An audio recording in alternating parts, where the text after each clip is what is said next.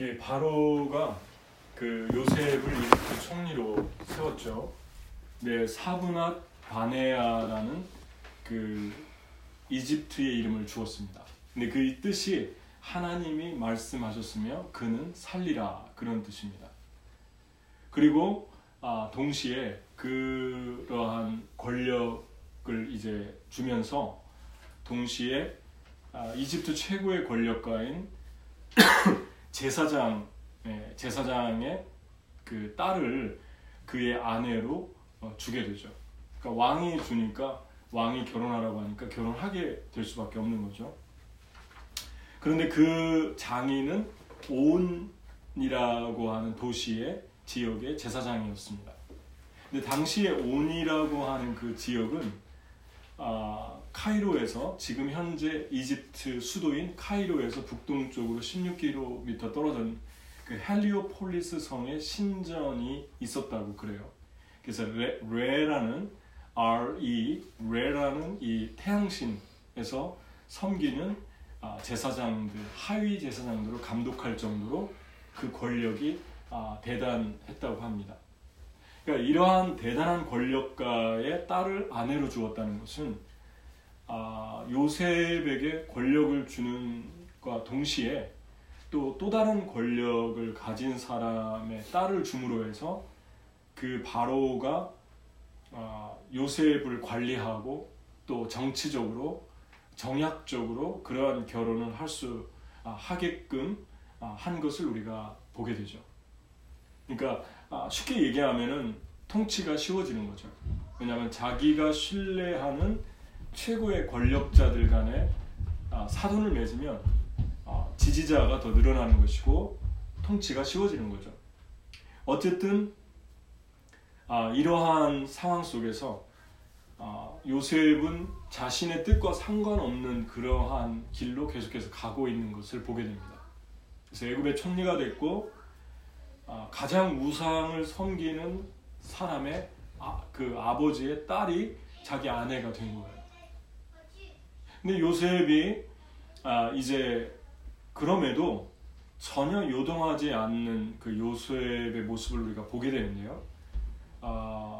하나님께서 요셉이 예언한 대로 요셉이 꿈을 해석한 대로 7년의 대풍자 풍년을 주셨습니다.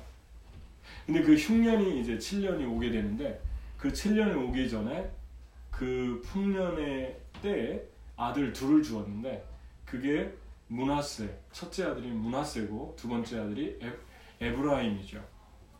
근데 문하세라고 이름을 요셉이 지었고 에브라임이라고 요셉이 지었어요. 근데 그 특히 문하세라고 지은 이름이 뜻이 하나님께서 잊어버리게 하셨다. 그런 뜻입니다. 그러니까 왜 이런 이름을 지었을까? 아, 자기 아들 이름을 51절에 그 이유가 나와 있죠. 요셉이 그의 장남의 이름을 문하세라 하였으니 하나님이 내 모든 고난과 내 아버지의 온 일을 잊어버리게 하셨다. 이 두 가지 이유 때문에 문하사라는 이름을 짓게 됩니다. 그러니까 이 고백 속에서 요셉의 심리를 알 수 있죠. 요셉이 두 가지의 고통이 있었는데 하나는 내 모든 고난. 이 고난이라는 말이 아말이라는 히브리어인데 뭐 불만, 또 힘든 노동, 또 고생, 마음 고생 이런 뜻을 가지고 있대요. 그러니까 여기에다가 두 번째는 내 아버지의 온 집의 일들. 그러니까 집을 그리워하는 요셉의 마음을 또 보게 됩니다. 그 집의 형들에게 팔렸는데도 그 아버지 집, my father's household, my, my father's house 이렇게 나와 있습니다. 그러니까 아버지 집에 대한 계속적인 걱정과 그리움. 예, 요셉이 참 착하죠. 자기를 그렇게 짓밟은 형제들이 사는 데인데도 부모가 있기 때문에 계속 그리워하고 있는 그 요셉의 어, 착한 마음을 보게 됩니다. 어쨌든 간에 이 두 가지를 하나님이 아, 있게 해주셨다. 종합해 보면은 정신적인 고통, 육체적인 고통이 컸다는 것을 우리가 알 수 있죠. 슬픔도 있었고 또 애굽에서 와서 얼마나 많은 고통을 아, 받았는가를 우리가 정신적으로 육체적으로 이 요셉이 얼마나 힘들게 살았나를 아, 알게 됩니다. 그런데 문하세를 하나님이 문하세를 주셨을 때 하나님의 성품을 드러내죠. 아, 하나님이 다 잊어버리게 해주셨다. 그러니까 요셉은 여기 와서 문하세를 낳음과 동시에 하나님이 잊어버리게 해주신 것이 아니라 문하세를 나면서 지금까지 있었던 그 좋은 일들 갑자기 자기가 애굽의 총리가 되고 또 번성하고 풍작이 들어서 7년 동안 어, 놀라운 번영을 하게 된 것 이런 모든 걸 종합해서 문해, 문하세라고 하는 이름을 지은 거예요. 그러니까 하나님께서 이 모든 일을 통해서 그 고통과 아픔과 아, 힘든 그러한 마음의 상처를 다 아, 잊게 해주셨다. 그렇게 고백하는 것입니다. 뿐만 아니라 에브라임은 아, 문하세는 과거나 현재로 본다면 에브라임은 미래로 볼 수 있는데 번성하게 하신다. 열매 맺게 하신다. 그런 뜻이거든요. 그러니까 하나님이 이 고통의 땅에서 열매 맺게 해주신다. 이러한 뜻을 가지고 있습니다. 그러니까 특별히 52절에 차남의 이름을 에브라임이라고 하셨으니 하나님이 나를 수고한 땅에서 번성하게 하셨다 함이었더라. 이렇게 고백하잖아요. 그러니까 여러분과 제가 이 문하세와 에브라임을 통해서 하나님의 성품 두 가지를 만나게 됩니다. 그게 뭐냐면 아, 내가 가지고 있는 어떤 고통, 내가 받, 받았던 어떤 과거의 고통, 현재의 고통, 또 앞으로의 고통, 과거와 현재가 많겠죠. 문하세라고 하는 이름 속에는. 근데 그러한 슬픔을 없애주신 것을 한번 여러분이 적어 본다면 뭐가 있을까요? 하나님이 내 아픔과 내 고통과 내 슬픔을 없애주셨어요. 그러한 것들을 한번 적어 본다면 아마 여러분 많이 있을 것입니다. 그러니까 하나님의 성품이 여러분이 그러한 슬픔과 아픔과 고통을 가지고 사는 것을 기뻐하지 않는다는 거죠.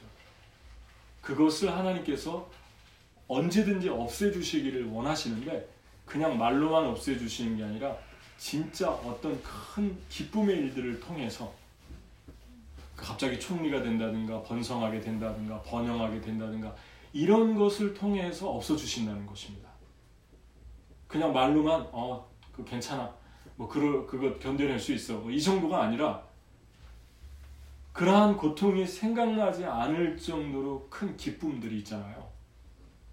그거를 주시니까 옛날의 고통이 더 이상 고통이 아니에요. 지금 너무 기쁘기 때문에. 새로 나에게 주신 것이 너무 크기 때문에 그것이 고통이 아니라는 거죠. 그러니까 하나님은 우리에게 말로만 우리의 고통을 가져가는 분이 아니라 실제적으로 우리가 만질 수 있고 볼 수 있고 느낄 수 있는 것들을 주심으로 인해서 더 이상 기억할래도 기억이 나지 않는 그러한 추억으로 만들어 주신다는 것입니다. 고통을. 그리고 지금 현재 과거의 그런 많은 은혜들을 경험했는데 지금 현재 여러분의 삶에서 없어지지 않을 것 같은 고통이 또 있을 거예요. 정신적인 고통, 육체적인 고통, 계속해서 반복되는 고통, 그러한 고통도 하나님이 문화세를 통해서 주실 것이다. 아직 해결되지 않는 그 고통과 아픔은 어떤 것입니까? 그것도 한번 여러분이 적어 보십시오. 그러면 그것도 나중에 추억이 될 거예요. 지금은 고통인데 나중에는 추억이 돼서 우리들에게 기쁨을 주시, 주게 될 것입니다. 그런 하나님을 믿습니까? 아멘. 내 모든 것들을 잊게 하시는 forget하게 하시는 하나님의 은혜 그 하나님의 은혜 그리고 번성하게 하시는 하나님의 은혜 에브라임을 주셔서 그 풍성함을 주셔서 모든 슬픔이 더 이상 생각나지 않게 하는 그 은혜 해결된 과거가 있고 현재 해결되고 있는 게 있고 해결되어야 할 것이 있을 것입니다. 그런데 여러분과 제가 붙들어야 할 것은 모든 고통을 잊게 하시는 문하세 열매 맺게 하시는 에브라임을 기대해야 된다는 거죠. 특별히 에브라임을 낳고 한 말이 또 되게 은혜스러운데요. 에브라임이라 하였으니 차남의 이름을 에브라임이라 하였으니 하나님이 나를 수고한 땅에서 번성하게 하셨다 함이었더라. 그러니까 여러분 요셉이 애굽에 와가지고 수고 많이 했잖아요. 일도 많이 하고 탁월했고 진실했고 성실했고 그런데 열매를 못 맺었지 않습니까? 지금까지 탁월하고 누가 봐도 대단한 사람인데 빛을 보지 못했어요. 쉽게 얘기하면 빛을 볼만 하면 물거품이 됐고 모든 것이 다 엉망진창이 됐고 이렇게 대단한 사람을 왜 13년 동안이나 아무도 알아보지 못했을까? 여러분도 그런 생각할 때가 있죠.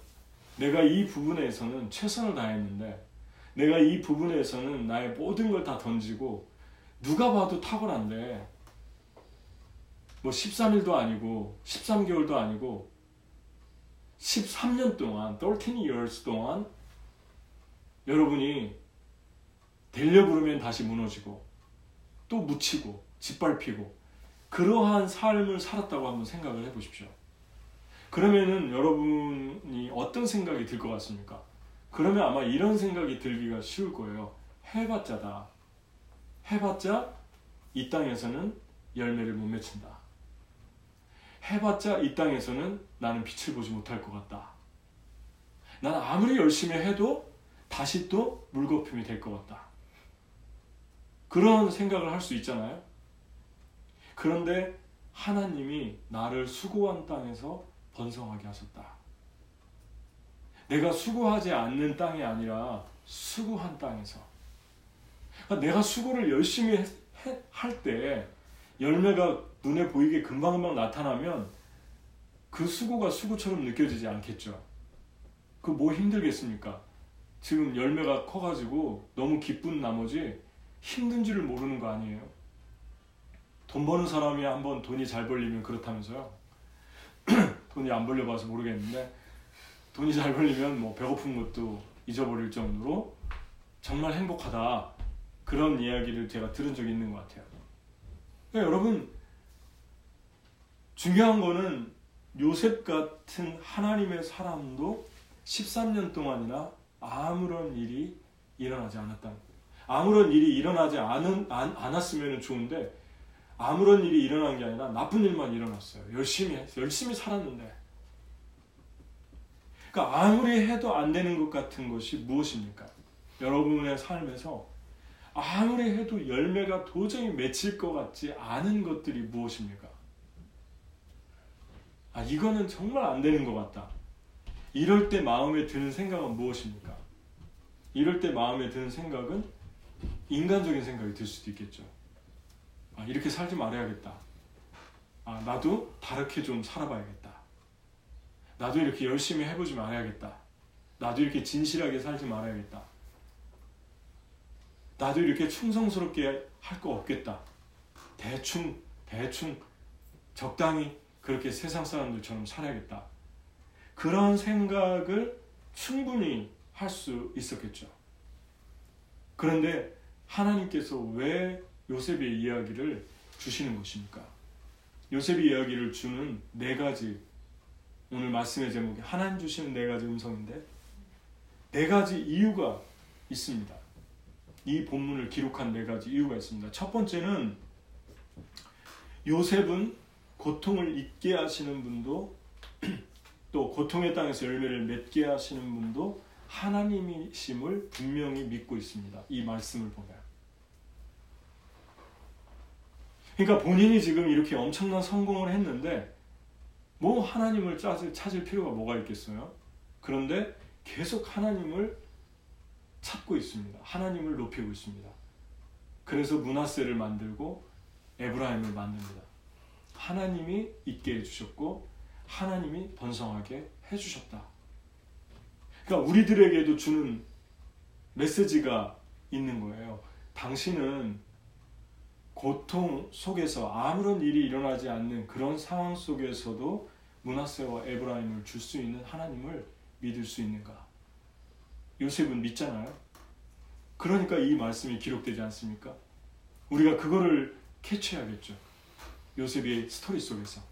아, 요셉은 하나님을 계속 인정했구나.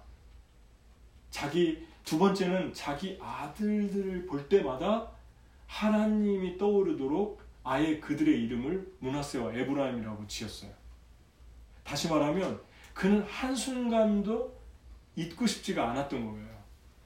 여러분, 가족의, 가족끼리 같이 살면서 늘 보고 가장 사랑하는 게 무엇입니까? 가장 사랑하는 게 자녀잖아요. 늘 보는 게 자녀잖아요. 그런데 그 자녀의 이름을 두 가지로 전, 전놨으니까 하나님이 모든 고통을 잊게 하셨다. 하나님이 풍성하게 하신다.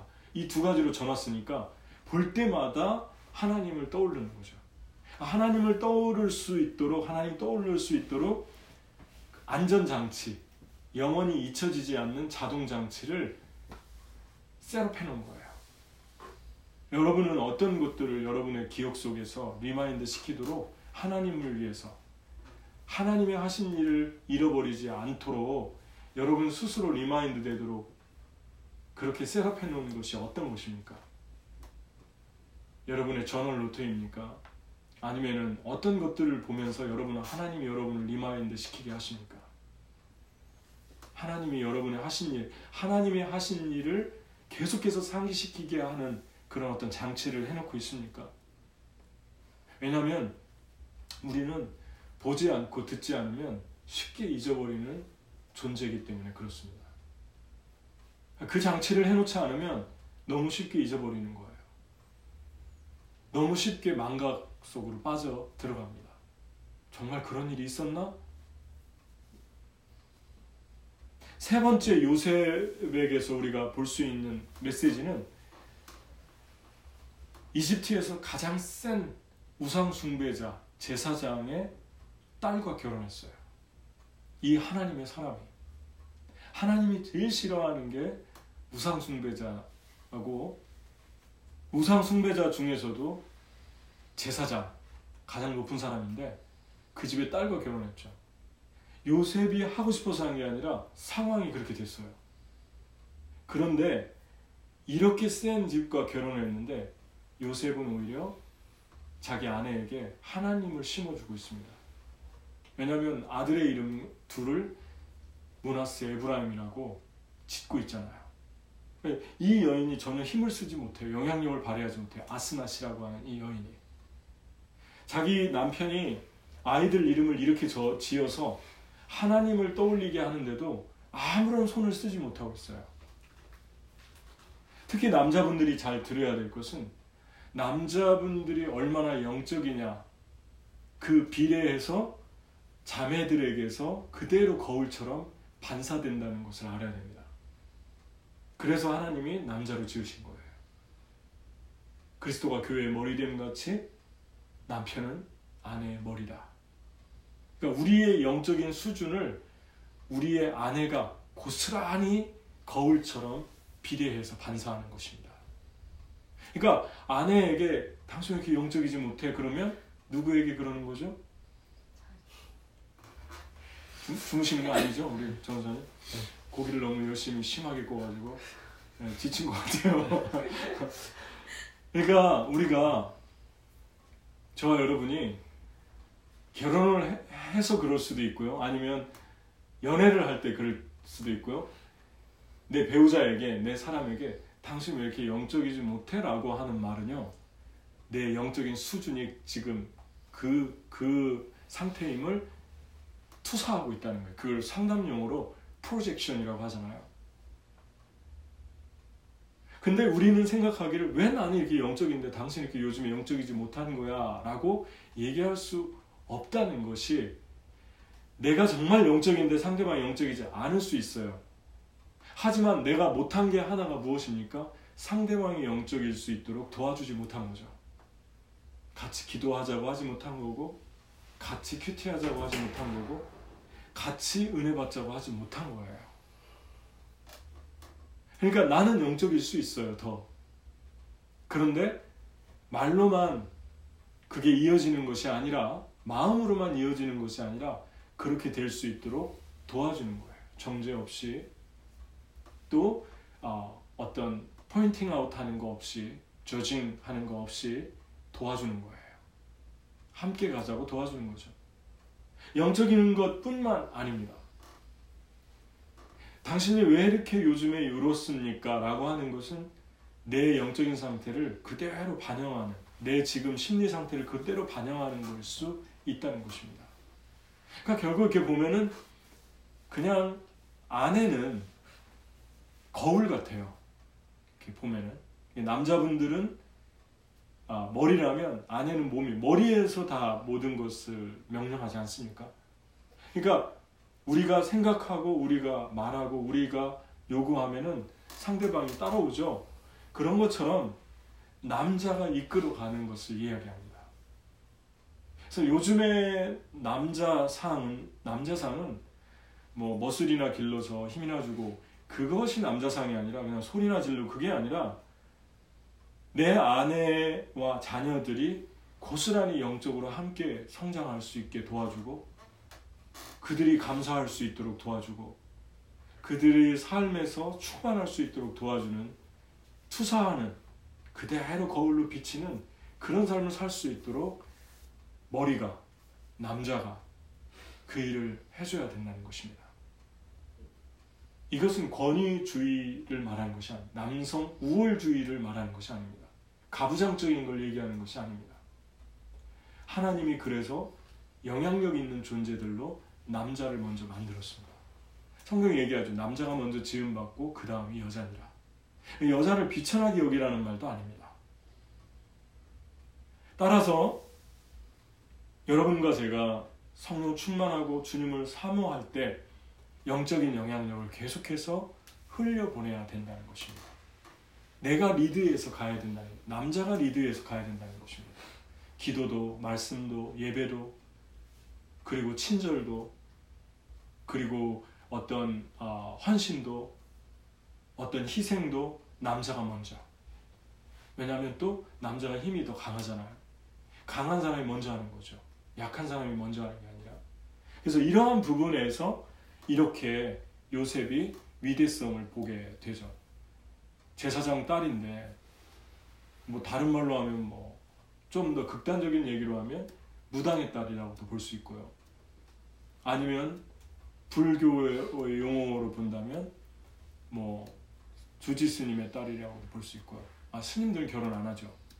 어, 하여튼 하여튼 뭐 우상 숭배하는 아, 그 사람의 딸이라고 볼 수 있잖아요. 그러니까 여러분 우리가 계속해서 영향력을 주면서 살아가야 돼요. 그다음 네 번째 이 메시지가 왜 기록이 되었을까 마지막으로 생각해 볼 수 있는 건 요셉은 17살에 애굽의 노예가 됐죠. 약 17살에. 그러면 지금 말씀을 읽다가 보니까 30세 애굽의 second position 그 authority가 됐어요. 그렇다면 몇 년이 걸렸습니까? 13년이 걸렸잖아요. 하나님의 때가 있다는 거예요. 높이실 때. 그러니까 요셉이 되게 탁월한 사람이고 대단했는데 13년 동안은 아무에게도 기억되지도 않았고 드러나지도 않았어요. 따라서 여러분이 어떤 일을 할 때 분명히 이 부분에서 분명히 나는 기대를 했는데 이 부분, 이 영역에서 나는 이 부분에서 내가 어떤 기대를 했는데 아무것도 이루어지지 않을 때가 있죠. 이거를 객관적으로 아무리 봐도 탁월하게 생각이 되는데 또 다른 사람들도 그렇게 여기는데 이것에 대해서 아무런 일도 일어나지 않을 수 있다는 거예요. 그것이 13년이 걸렸어요. 그때 여러분과 제가 가져야 할 것은 자존감입니다. 셀프 이스템. 아무도 알아주지 않는다라고 해서 스스로를 비하시키지 말라는 거예요. 내가 비하시켰는가 비하시키지 않았는가 어떻게 알 수 있습니까? 포기해 버리는 거죠. 포기하고 내가 무시하는 거죠. 내가 내가 하는 것을. 아무도 안 알아주는 것이 하나님이 안 알아주는 것은 아니 아니지 않습니까? 요셉의 생애를 보면 13년 동안 아무도 안 알아줬다고 해서 하나님이 알아주지 않은 것은 아니잖아요. 13년 후에 사람들에게도 요셉이 가지고 있는 능력은 탁월했어요. 13년 후 다시 말해서 때가 있다. 광야는 때가 있다. 그리고 또 하나 보통 안 좋은 일이 먼저 오고 좋은 일이 늦게 오면 좋은 일이 영원할 것 같은데 좋은 일이 먼저 오고 안 좋은 일이 늦게 오면 안 좋은 일이 영원할 것 같아요. 그러니까 사람의 심리 자체가 뒤, 뒤늦게 오는 것을 영원한 것으로 생각하는 경향이 있습니다. 더 나중에 오는 것을. 그런데 여기 보면 7년에 풍년이 먼저 왔나요? 흉년이 먼저 왔나요? 풍년이 먼저 왔죠. 그러니까 좋은 일이 먼저 왔습니까? 안 좋은 일이 먼저 왔습니까? 좋은 일이 먼저 왔죠. 좋은 일이 있고 난 다음에 안 좋은 일, 흉년이 있을 수 있다. 그러니까 여러분, 우리의 삶에서 풍년이 있을 때, 그때는 언제입니까? 모든 게 다 잘 되고, 번성하고, 육적으로도 번성하고, 영적으로도 번성하고, 하는 것마다 다 그냥 잘 되고, 그때 다 행복하고 좋죠. 그런데 안 좋은 일이 왔어요. 안 좋은 일이, 어려운 일이, 흉년이, 이 기근이, 이 페민이 1년이면 되겠는데, 한 달이면 되겠는데, 1년도 아니고, 2년도 아니고, 3년도 아니고, 4년도 아니고, 7년이에요. 그때 드는 생각은 어떤 것입니까? 그때 드는 생각은, 아, 이것은 영원할 것 같다. 이 흉년은 영원할 것 같다. 다시 풍년은 누리지 못하겠다. 이런 생각을 하지 말라고 이 말씀을 적어 놓은 것입니다. 왜냐하면 흉년에도 몇 년을 주님이 말씀하셨죠? 7년을 말씀하셨어요, 이미. 그럼 뭐, 무슨 말입니까? 고난의 시간에도 때가 있다. 리밋이 있다는 거예요. 근데 우리는 풍년이 올 때는 괜찮은데 우리 삶에 흉년이 올 때는 리밋이 없다라고 생각하는 경향이 있어요. 리밋이 없을 것 같다. 계속 될 것 같다. forever 될 것 같다. 그런데 어려움이 올 때 그 어려움이 앞, 앞부분이 아니라 뒷부분에 올 때, 먼저 누렸는데 그 다음에 올 때, 그 다음에 올 때에도 그것은 영원한 것이 아니다는 것. 그 다음 또 하나, 올 수 있다는 것. 올 수 있다는 것을 여러분이 인정하고 살아야 돼요. 왜 왔지? 그러면 주님이 그렇게 얘기할 수 있어요. 올 수도 있다. 내 뜻이 있다. 내 섭리가 있다. 무슨 섭리일까요? 그 섭리가 뒷부분에 다 기록되어 있지 않습니까? 그 7년이 왜 기근이 왔는지 뒷부분에 다 나와 있어요. 그러니까 하나님이 하시는 일이 있어요. 그 흉년 속에서도. 그냥 대표적으로 하나 얘기하면 뭐, 무엇입니까? 형들이 오잖아요. 이스라엘이 70명 되는 식소를 이끌고 야곱이 전부 다 이민 오잖아요. 어디로 오죠? 애굽으로 오잖아요. 엄청난 일들이 이 흉년에 일어나잖아요. 풍년에 있었던 일보다 더 엄청난 일들이 흉년에 일어나지 않습니까? 그러니까 하나님이 지역을 옮기고 상황을 옮기고 사람을 화해시키고 풀고 이러한 모든 것들이 이 7년의 상황 속에 있기 때문에 내가 볼 때는 이 7년이 흉년 같은데 자세히 들여다보면 엄청난 하나님의 비밀과 축복이 이 흉년 속에 숨어 있죠. 그러니까 여러분의 삶 속에서 흉년이 찾아올 때 용납할 수 없어서 힘들어하지 말라는 것입니다. 아, 내 인생에 왜 흉년이 오지? 도저히 나는 용납할 수 없겠다. 너무 수치스럽다. 창피하다. 내 자존심이 허락을 하지 않는다. 그런 생각을 하지 말라는 거예요. 묵묵히 받아들이고 주님을 기다리십시오. 아멘? 아멘. 그리고 그 속에서 하나님이 하고 계신 일들을 자세히 현미경을 가지고 들여다보세요. 어떤 일을 하고 계신가를 영적인 눈으로 들여다보세요. 여러분, 성공만 하고 사람들에게 칭찬만 받는 사람들은 의외로 이런 흉년을 되게 못 견뎌합니다. 제일 못 견뎌하는 이유 중에 하나가 자존심이 상하는 거예요. 내 인생에는 이런 모습을 절대 보여주고 싶지 않았는데 라는 그러한 생각이 너무 지배적이기 때문에 이러한 일들이 다가올 때 여러분과 제가 자존심이 세고 그런 사람일수록 되게 힘들 수 있습니다. 사람 만나기도 싫고 내 자신도 용납이 안 되고 그런 삶이 될 수도 있어요. 그런데 그 시간에 그 흉년을 통해서 하나님 어떻게 나의 삶을 업그레이드 시키나를 우리가 봐야 합니다. 또 하나 정말 잃어버리지 말아야 될 것은 흉년이 길어질 때 그때 이건 forever다 이런 생각 절대 하지 말아요. forever다 하면은 그때부터 우리의 삶이 추락하기 시작합니다. 그때부터 나락으로 떨어지기 시작합니다. 아무렇게나 살 수 있어요. 영적인 것들이 힘을 잃을 수 있어요. 여러분과 제가 이 네 번째 의미 광야는 때가 있다. 13년의 때가 있고 7년의 때가 있다. 이걸 꼭 기억하십시오. 반드시 그 시간이 지나면 하나님이 다시 회복시키시고 더블 블레싱을 주시고 상승시키신다. 그 기간은 반드시 있습니다. 그래서 고난은 뭐가 된다고요? 추억이 된다. 하나님이 하시는 일의 추억이 된다. 그것을 여러분이 꼭 기억하시고 이 메시지 속에서 주시는 이 네 가지 음성을 꼭 듣고 우리가 붙들었으면 좋겠습니다. 같이 기도하겠습니다. 아, 이 시간 우리가 기도할 때 먼저 아, 하나님께 에, 나에게